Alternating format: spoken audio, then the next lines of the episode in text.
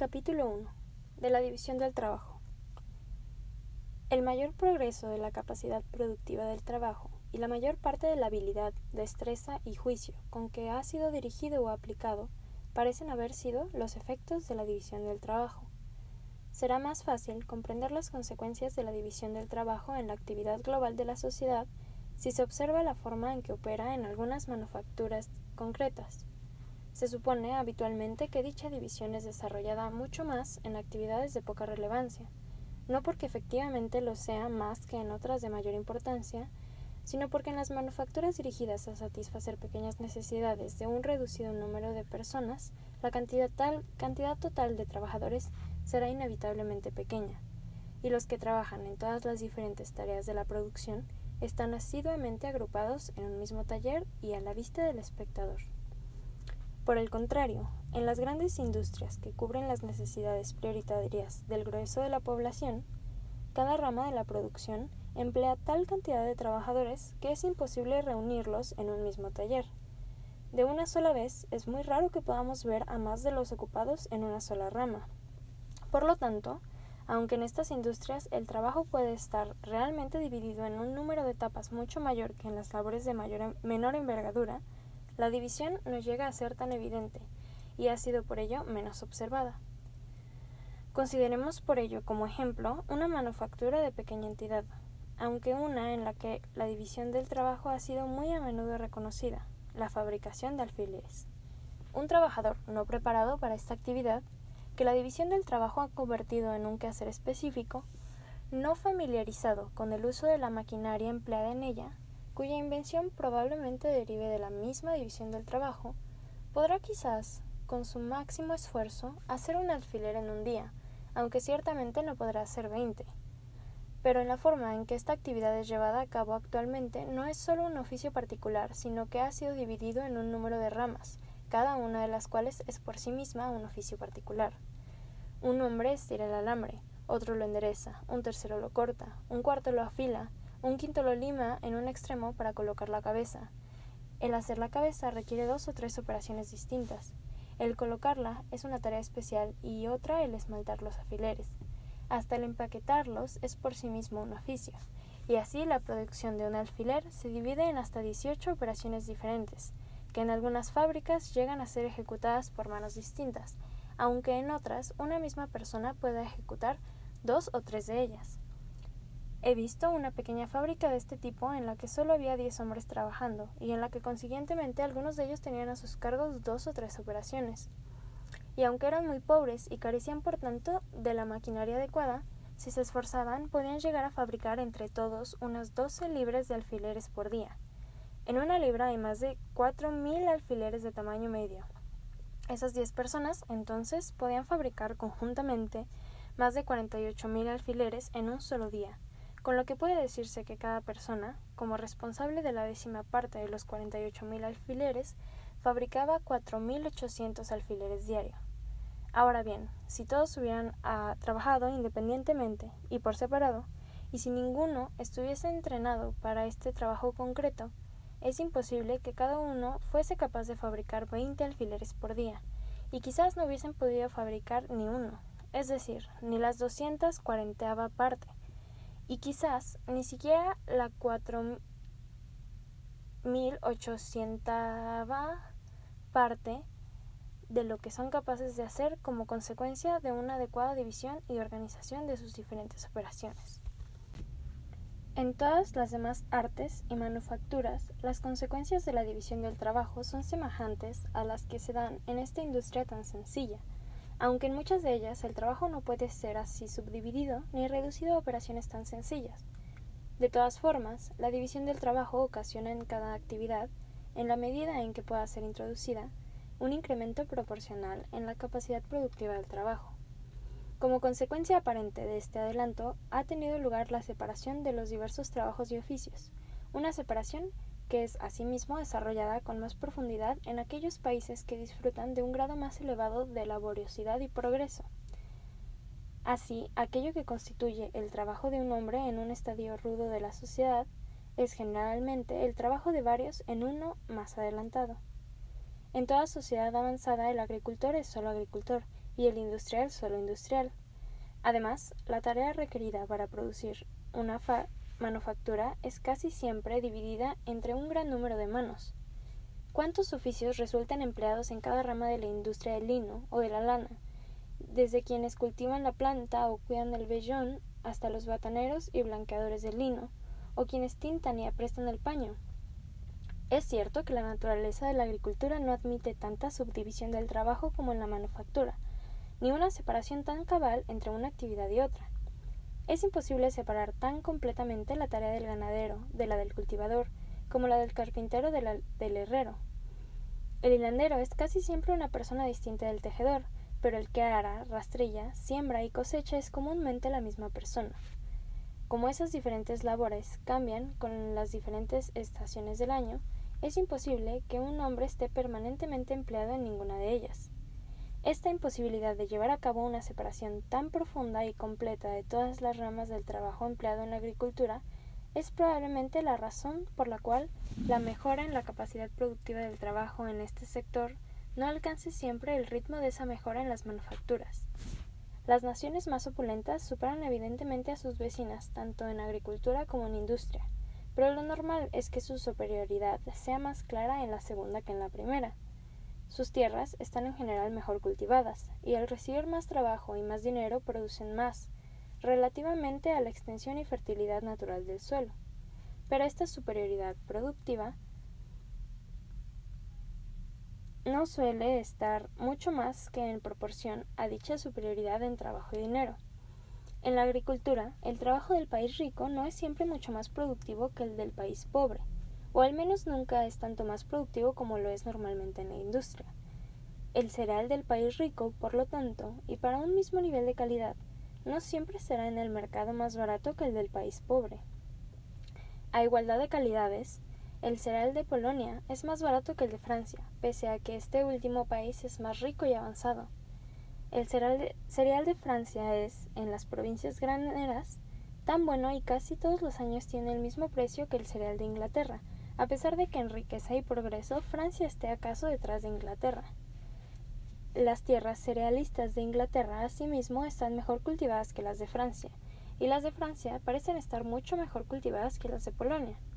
Pero aunque el país más pobre, a pesar de la inferioridad de sus cultivos, puede en alguna medida rivalizar con el rico en la baratura y calidad de sus granos, no podrá competir con sus industrias, al menos en las manufacturas que se ajustan bien al suelo, clima y situación del país rico. Las sedas de Francia son mejores y más baratas que las de Inglaterra porque la industria de la seda, al, menos bajo los actuales altos aranceles a la importación de la seda en bruto, no se adapta tan bien al clima de Inglaterra como al de Francia. Pero la ferretería y los tejidos ordinarios de lana de Inglaterra son superiores a los de Francia sin comparación, y también mucho más baratos considerando una misma calidad. Se dice que en Polonia virtualmente no hay industrias de ninguna clase, salvo un puñado de esas rudas manufacturas domésticas sin las cuales ningún país puede subsistir. Este gran incremento en la labor que un mismo número de personas puede realizar como consecuencia de la división del trabajo se debe a tres circunstancias diferentes. Primero, al aumento en la destreza de todo trabajador individual, Segundo, al ahorro del tiempo que normalmente se pierde al pasar de un tipo de tarea a otro. Y tercero, a la invención de un gran número de máquinas que facilitan y abrevian la labor y permiten que un hombre haga el trabajo de muchos. En primer lugar, el aumento de la habilidad del trabajador necesariamente amplía la cantidad de trabajo que puede realizar, y la división del trabajo, al reducir la actividad de cada hombre a una operación sencilla, y al hacer de esta operación el único empleo de su vida, inevitablemente aumenta en gran medida la destreza del trabajador. Un herrero corriente, que aunque acostumbrado a manejar el martillo, nunca lo ha utilizado para fabricar clavos, no podrá, si en alguna ocasión se ve obligado a intentarlo, hacer más de 200 o 300 clavos por día, y además los hará de muy mala calidad. Un herrero que esté habituado a hacer clavos, pero cuya ocupación principal no, sea esta, difícilmente podrá, aun con su mayor diligencia, hacer más de 800 o 1000 al día. Pero yo he visto a muchachos de menos de 20 años de edad que nunca habían realizado otra tarea que la de hacer clavos y que podían, cuando se esforzaban, fabricar cada uno más de 2.300 al día. Y la fabricación de clavos no es en absoluto una de las operaciones más sencillas. Una misma persona hace soplar los fuelles, aviva o modera el fuego según convenga, calienta el hierro y forja cada una de las partes del clavo. Al forjar la cabeza se ve obligado además a cambiar de herramientas. Las diversas operaciones en las que se subdivide la fabricación de un calabo o un botón de metal son todas ellas mucho más simples y habitualmente es mucho mayor la destreza de la persona cuya vida se ha dedicado exclusivamente a realizarlas. La velocidad con que se efectúan algunas operaciones en estas manufacturas excede a lo que quienes nunca las han visto podrían suponer que es capaz de adquirir la mano del hombre. En segundo lugar, la ventaja obtenida mediante el ahorro del tiempo habitualmente perdido al pasar, al pasar de un tipo de trabajo a otro es mucho mayor de lo que podríamos imaginar a simple vista. Es imposible saltar muy rápido de una clase de labor a otra que se lleva a cabo en un sitio diferente y con herramientas distintas. Un tejedor campesino que cultiva una pequeña granja consume un tiempo considerable en pasar de su telar al campo y del campo a su telar. Si dos actividades pueden ser realizadas en el mismo taller, la pérdida de tiempo será indudablemente mucho menor. Sin embargo, incluso en este caso es muy notable. Es normal que un hombre haraganee un poco cuando sus brazos cambian de una labor a otra. Cuando comienza la tarea nueva, rara vez está atento y pone interés. Su mente no está en su tarea y durante algún tiempo está más bien distraído que ocupado con diligencia. La costumbre de haraganear o de aplicarse con indolente descuido que natural o más bien necesariamente adquiere todo trabajador rural forzado a cambiar de trabajo y herramientas cada media hora y a aplicar sus brazos en veinte formas diferentes a lo largo de casi todos los días de su vida, lo vuelve casi siempre lento, perezoso e incapaz de ningún esfuerzo vigoroso, incluso en las circunstancias más apremiantes. Por lo tanto, independientemente de sus deficiencias en destreza, basta esta causa sola para reducir de manera considerable la cantidad de trabajo que puede realizar. En tercer y último lugar, todo el mundo percibe cuánto trabajo facilita y abrevia la aplicación de una maquinaria adecuada. Ni siquiera es necesario poner ejemplos. Me limitaré a observar entonces que la invención de todas esas máquinas que tanto facilitan y acortan las tareas derivó originalmente de la división del trabajo. Es mucho más probable que los hombres descubran métodos idóneos y expeditos para trabajar cualquier objetivo cuando toda la atención de sus mentes está dirigida hacia ese único objetivo que cuando se disipa entre una gran variedad de cosas. Resulta que como consecuencia de la división del trabajo, la totalidad de la atención de cada hombre se dirige naturalmente hacia un solo y simple objetivo. Es lógico esperar, por lo tanto, que alguno u otro de los que están ocupados en cada rama específica del trabajo descubra pronto métodos más fáciles y prácticos para desarrollar su tarea concreta, siempre que la naturaleza de la misma admita una mejora de ese tipo. Una gran parte de las máquinas utilizadas en aquellas industrias en las que el trabajo está más subdividido fueron originalmente invenciones de operarios corrientes que, al estar cada uno ocupado en un quehacer muy simple, tornaron sus mentes hacia el descubrimiento de formas más rápidas y fáciles de llevarlo a cabo, a cualquiera que, se, que esté habituado a visitar dichas industrias le habrán enseñado frecuentemente máquinas muy útiles inventadas por estos operarios para facilitar y acelerar su labor concreta. En las primeras máquinas de vapor se empleaba permanentemente a un muchacho para abrir y cerrar alternativamente la comunicación entre la caldera y el cilindro. Según el pistón subía o bajaba, uno de estos muchachos, al que le gustaba jugar con sus compañeros, observó que si ataba una cuerda desde la manivela de la válvula que abría dicha comunicación hasta, hasta otra parte de la máquina, entonces la válvula se abría y cerraba sin su ayuda, y le dejaba en libertad, libertad para divertirse con sus compañeros de juego. Uno de los mayores progresos registrados en esta máquina desde que fue inventada resultó así un descubrimiento de un muchacho que deseaba ahorrar su propio trabajo. No todos los avances en la maquinaria, sin embargo, han sido invenciones de aquellos que las utilizaban.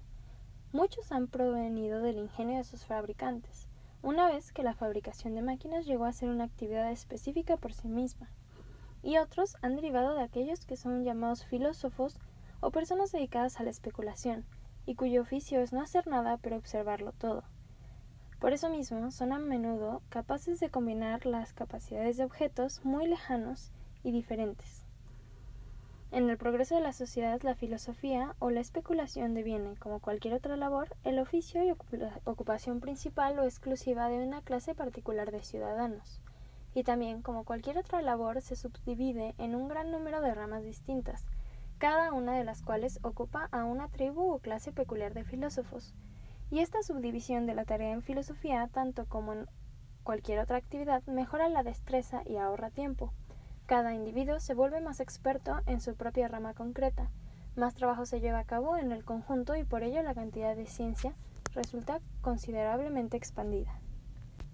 La gran multiplicación de la producción de todos los diversos oficios, derivado de la división del trabajo, da lugar, en una sociedad bien gobernada, a esa riqueza universal que se extiende hasta las clases más bajas del pueblo.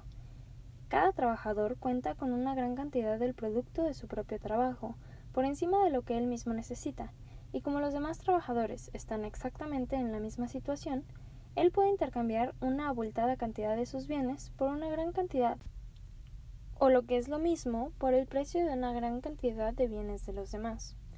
Los provee abundantemente de lo que necesitan y ellos le suministran con aptitud lo que necesita él, y una plenitud general se difunde a través de los diferentes estratos de la sociedad.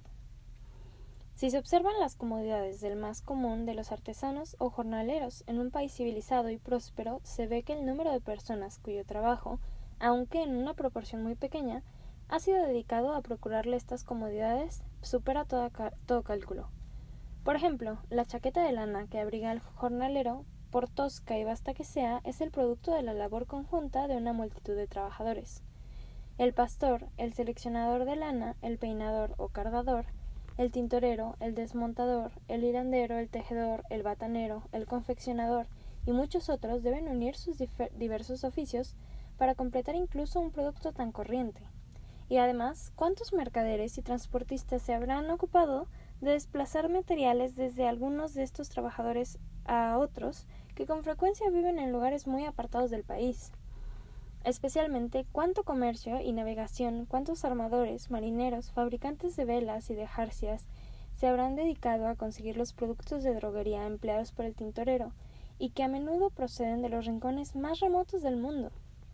Y también qué variedad de trabajo se necesita para producir las herramientas que utiliza el más modesto de esos operarios. Por no hablar de máquinas tan complicadas como el, el barco del navegante, el batán del batanero, o incluso el telar del tejedor. Consideremos solo las clases de trabajo que requiere la construcción de una máquina tan sencilla como las tijeras con que el pastor esquila la lana de las ovejas. El minero, el fabricante del horno donde se funde el mineral, el leñador que corta la madera, el fogonero que cuida el crisol, el fabricante de ladrillos, el albañil de los trabajadores que se ocupan del horno, el fresador, el forjador, el herrero, todos deben agrupar sus oficios para producirlas.